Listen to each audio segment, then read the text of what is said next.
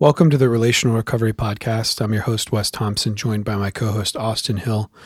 Today, we're in part two in our conversation on feeling tired and what to do about it. We hope you enjoy.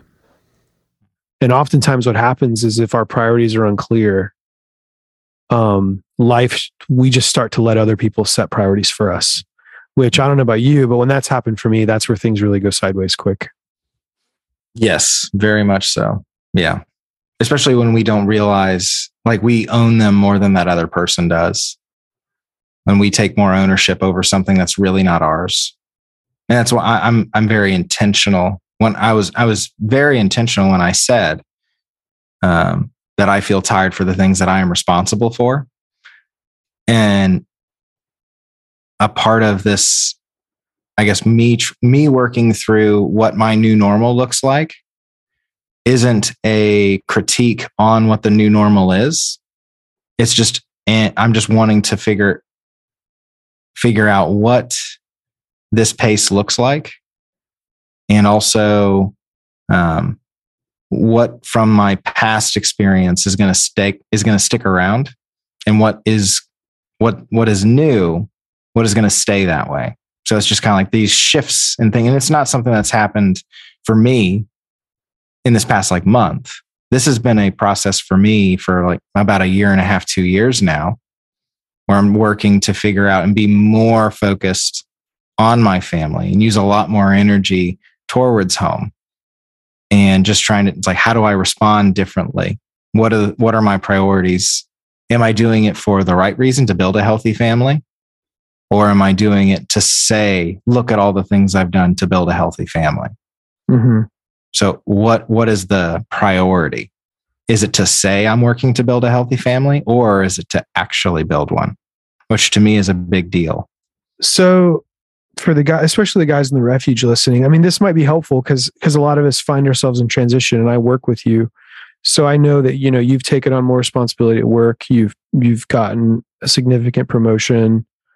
Um, with that comes new responsibilities. You've got you've you're trying to show up for your family. You moved to a new neighborhood a year ago. Um, you've got kids in high school. Um, what like how are you thinking about with all that change i just mentioned how are you navigating where to put your time mm.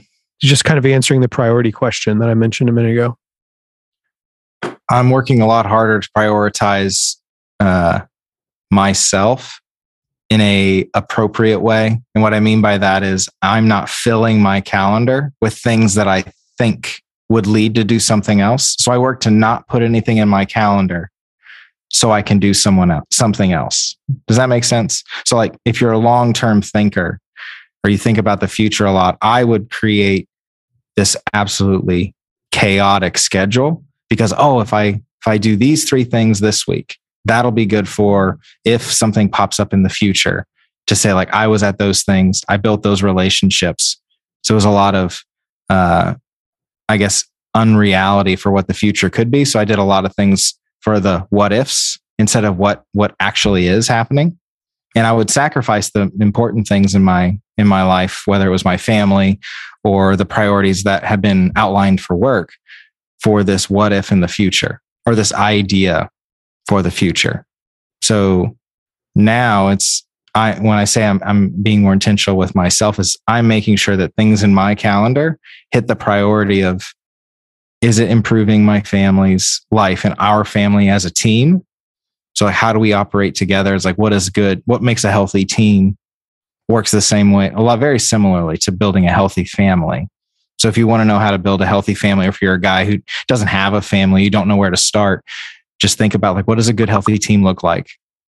And you can use a lot of those same same things for your family. And that was a big shift for me was realizing that the, the passion and time and energy that I would put towards uh, my career or working in a neighborhood, I'm now prioritizing how do I put those towards my family, which means I'm I don't have as much mental space for things away from my family, which is good. Um, but because it makes choose. You have to make more choices. Yeah. I have to say no more because I'm in front of people. I'm like, I'm not with my, I'm with my family the major, like not as much as I'm away, just because it's a work day. Usually it's eight, eight, nine hours at work, five to six hours in the evening. And you know, you have to sleep sometime. Mm-hmm. So the majority of my time during the week is is not at home. The same as like the majority of my kids' time is at school. So the choices and decisions I'm making away from home are more there's it they're more limited as to what I can and cannot do. Yeah. Well, and then and then so so good. So you're identifying like what you're prioritizing, what you're saying you're really trying to prioritize your family, which I commend you for. I think that's really good. Um, I, I mean, I value that as well. And we've talked about this a lot, and I just think that's great. Um, but what that means is you've got to be more intentional with your work hours, and you're, you know, you're you're having to be more laser focused. And hey, I've only got this amount of time. Um, what am I going to do with that time? You know, what am I going to do to move the needle? Um, what's the highest priority when it comes to my work? Right. Yeah. So it's ha- it's I guess if to make it not a personal thing, but just like how do how does somebody else use that? It's identify if if you are in charge at work or you're a team leader or you're a supervisor or you're a manager, you can kind of identify what the priorities are. But most often, the priorities are given to you. And being and owning that is important to dictate what is most important for you throughout the day. Mm-hmm. So that is the there's an advantage to having the priorities preset. It's a few less decisions to make.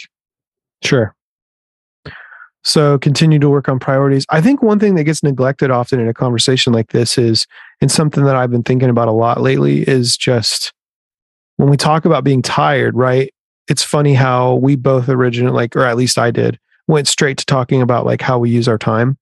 Um, and as a highly productively focused person not saying that i'm hyper productive all the time but just that that's what i value for better or for worse um, it makes sense that i went there but i think sometimes what gets neglected is you just alluded to it just like sleep if we if we do value like the whole the whole person if we want to be holistic when you're tired shouldn't we talk about like okay bringing your body into account like how mm-hmm what does your diet look like? What does exercise look like? What does sleep look like? Um, what do uplifting converse like who is speaking into your life or are you just speaking into other people's lives all the time? Right. Yeah. So all that all of that out there, what is yeah, what is that? What is that kind of trigger for you?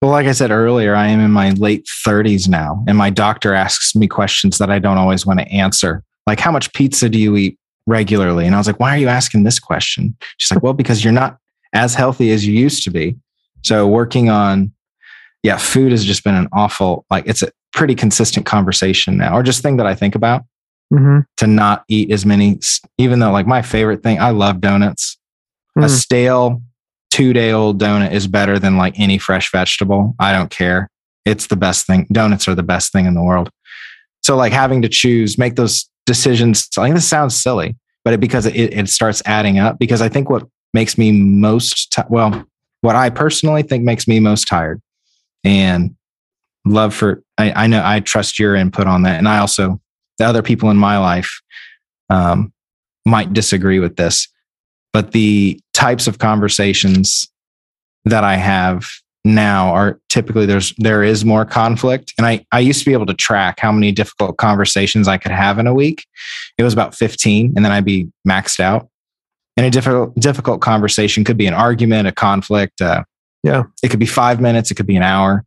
Um, but there's certain people in my life where if i have a difficult conversation with them it counts for like five. Yeah. So it's Usually it's i think for you i would assume. Yeah. So it's stretching that, building up the, it's, it's like working out. How do I have these difficult conversations? Uh, because anybody who takes on more responsibility, whether it's being a crew leader, a house leader, um, a parent, a sibling, a promotion at work, you're going to have more difficult conversations. That's that comes with it. It's kind of like, well, if I if I'm more in charge, it means people have to listen to me. It's like, no, it means you have to bring up more times where you have to have a difficult conversation with somebody.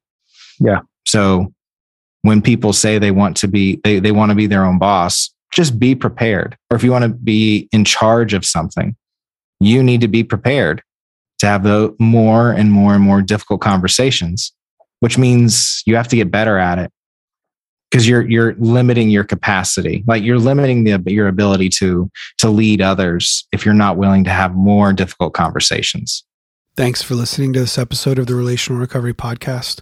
We'll be back tomorrow with episode 3 in our conversation. We'll see you then